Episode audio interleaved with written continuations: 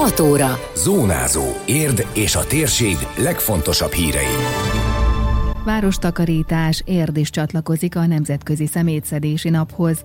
Mától nem utazhat a volán és a MÁV járatain, aki nem visel maszkot. Jótékonysági könyvvásár tárnokon a helyi foci tanoda támogatására. Köszöntöm Önöket, Szabó Beáta vagyok. Ez a Zónázó, az Érdefem 113 hírmagazinja. A térség legfontosabb híreivel. Egy világméretű szemétszedési akcióhoz csatlakozik Érd. Hétvégén több helyszínen önkéntesek segítségével takarítanak ki olyan helyeket a városban, ahol rendszeresen illegális hulladéklerakók alakulnak ki.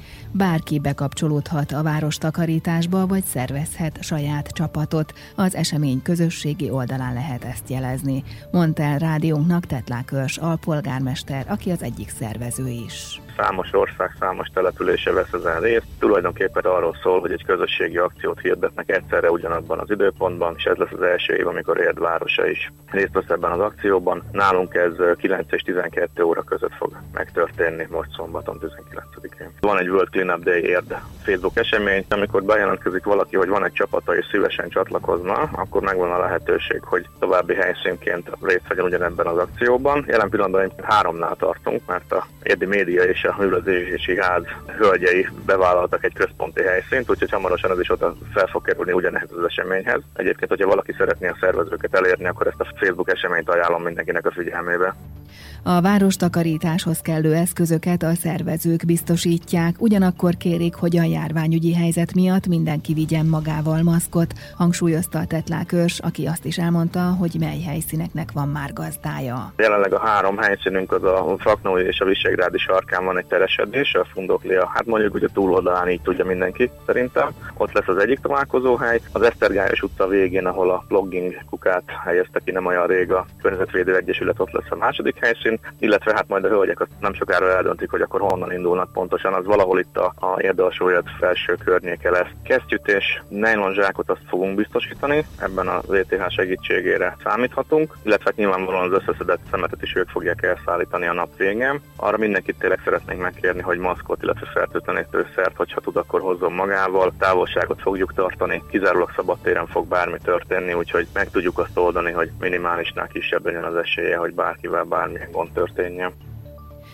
Amint a járványhelyzet engedi, nagyobb takarítási akciót is szeretnének szervezni, közölte az alpolgármester, kiemelve, hogy az illegális hulladéklerakók ügyében megteszik a szükséges intézkedéseket. Folyamatosan mennek a bírságolások, folyamatosan mennek a helyszínelések, tehát a, a, egyébként a Környezetvédő Egyesületnek volt egy önálló akciója, és a levendulásnak a jelentős részét nagyon szépen kitakarították, és amikor mind a járványhelyzet azt lehetővé teszi, akkor szeretnénk a teszethez hasonlóan sokkal nagyobb akciókat is szervezni. Egyelőre egyelőre azért vagyunk óvatosak, mert még azt se lehet megmondani, hogy a következő hétvégén milyen rendezvényt lehet egyáltalán szervezni. Úgyhogy jelen pillanatban úgy néz ki, hogy arra számítunk, hogy ilyen egy-két tucatnyi ember ezen a három helyszínen megjelenik, és akkor amit tudunk, azt összeszedünk, az ETH meg elviszi gyorsan, és akkor tulajdonképpen hasznos volt a nap.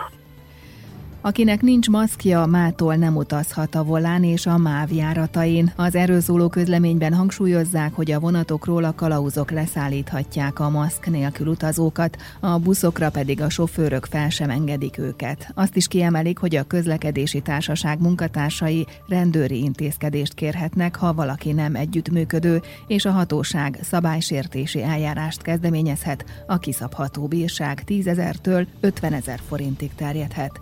A rendőrség az állomásokon, illetve a buszokon szúrópróba szerűen ellenőrzi a maszkviselést, és szintén megbírságolhatja a szabálytalankodókat. Szüreti mulatság több odafigyeléssel az Ófalusi Pincesoron tartott hétvégi rendezvényen a szervezők rendszeresen igyekeztek felhívni a látogatók figyelmét a járványügyi óvintézkedések betartására. Már belépéskor megmérték az érkezők testhőmérsékletét, készfertőtlenítés után mindenki kapott egy karszalagot, illetve egy zsetont, utóbbit távozáskor le kellett adni. Ezáltal tudták a szervezők figyelemmel kísérni, hogy az engedélyezett 500 főnél ne lehessen több a hely helyszínen. A zenés, táncos, szórakoztató programok mellett ételben és italban sem volt hiány, a gyerekek kipróbálhatták a népi játszóudvart, de nem maradt el a szőlőtaposás és mustkóstolás, valamint a szőlőáldás és este az utcabál. Az ünnepélyes megnyitón Győzik László polgármester a többi között azt emelte ki, hogy a mélyút a római birodalom idején limeszként szolgált, vagyis a császárság szárazföldi határát is jelentette, és már akkoriban jelen volt ezen a területen a szőlőművelés és a borkultúra.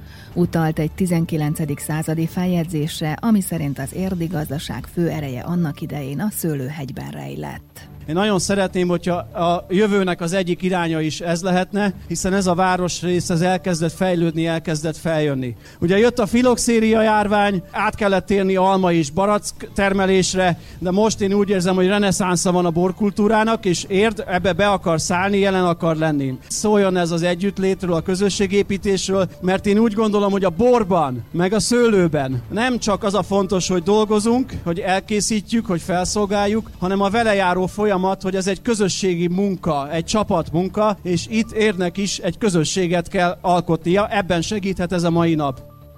A rendezvény a Földművelésügyi Minisztérium támogatásával jött létre. Köszöntőt mondott Weidel Walter, az agrártárcához tartozó Magyar Nemzeti Vidéki Hálózat szervezési csoport vezetője is, aki elárulta, hogy nemrég költözött családjával érdre, és friss érdiként szintén a közösség fontosságát hangsúlyozta, amihez szükség van az ilyen programokra is mivel hogy valaki csatlakozhasson egy közösséghez, ez olyan pontok, olyan lehetőségek kellenek, ahol össze tudnak jönni a lakók, közösséget tudnak alkotni, és ez, ez a rendezvény, ezért történt az, hogy amikor megtudtam, hogy ennek a rendezvénynek segítségre van szüksége, akkor nem volt nehéz szívemből kérni miniszter urat, Nagy István miniszter urat, hogy segítsen erre a, ennek a rendezvénynek, és álljunk mellé, és támogassuk, hogy ez a rendezvény megmaradhasson. A szüreti programok sorában az Érd Média Centrum is kitelepült délután, így az Érdefemen, valamint az Érd TV-nek köszönhetően az Érd Most közösségi oldalán élőben lehetett követni az eseményeket. Utóbbén a teljes videó is visszanézhető. Aki könyvet vesz, adakozik is. Ebben a hónapban jótékonysági könyvvását tartanak tárnokon a Henrik Antal ház és könyvtárban. Kósné Haris Edina, az önkormányzati közért Kft. cégvezetője elmondta, hogy a leltározáskor leselejtezett kiadványokat árusítják ki, viszonylag nagy állományból lehet válogatni, amelyet hetente frissítenek is. A választék nagyon vegyes és széles, hiszen minden részleg kapott új könyveket, így a krimitől kezdve az úti könyveken át a gyermek könyvekig minden megtalálható. Hangsúlyozta, nem csak tárnokról várják az érdeklődőket, akik a könyvek megvásárlásával a helyi foci tanodát támogathatják. Az eredeti terv az az volt, hogy a könyvtárban lévő gyermekkuszkot fogjuk bővíteni, de közben, miután a könyvvásár plakátja megjelent, gyakorlatilag rá egy napra találtunk egy felhívást, ahol a, az egyik tárnoki civil szervezet gyűjtést szervez. Ez egészen konkrétan a Bolha focitanoda, és mi arra gondoltunk, hogy az összes befolyt összeget a Bolha focinak adnánk, és akkor őket ezzel valamennyire tudnánk segíteni. Én nagyon örülnék, hogyha nagyon sok helyről lenne érdeklődő, egy jó ügy érdekében tud mindenki válogatni, biztosan talál itt mindenféle kincseket, néhány százezer forintot mindenképpen szeretnének összegyűjteni, ami elegendő lenne egy fontos eszköz megvásárlásához, mondta a cégvezető. Egy pártvonalzó kocsi, ami, ami most elromlott, és gyakorlatilag erre napi szinten van szükség, illetve fűnyíró. Ez a pályavonalzó kocsi, ez 200 forint környékén mozog. Nyilván ezt az összeget céloztuk meg így első körben, és bármennyivel is tud hozzájárulni ehhez a könyvtár a könyvvásár során, azt meg fogja tenni az utolsó szintig. Időjárás. A folytatásban is napos idő várható, kevés felhővel, eső nélkül, mérsékelt széllel. A csúcsérték 30 fok körül lesz. Zónázó. Zónázó. Minden hétköznap azért efemen. Készült a médiatanás támogatásával a Magyar Média Mecenatúra program keretében.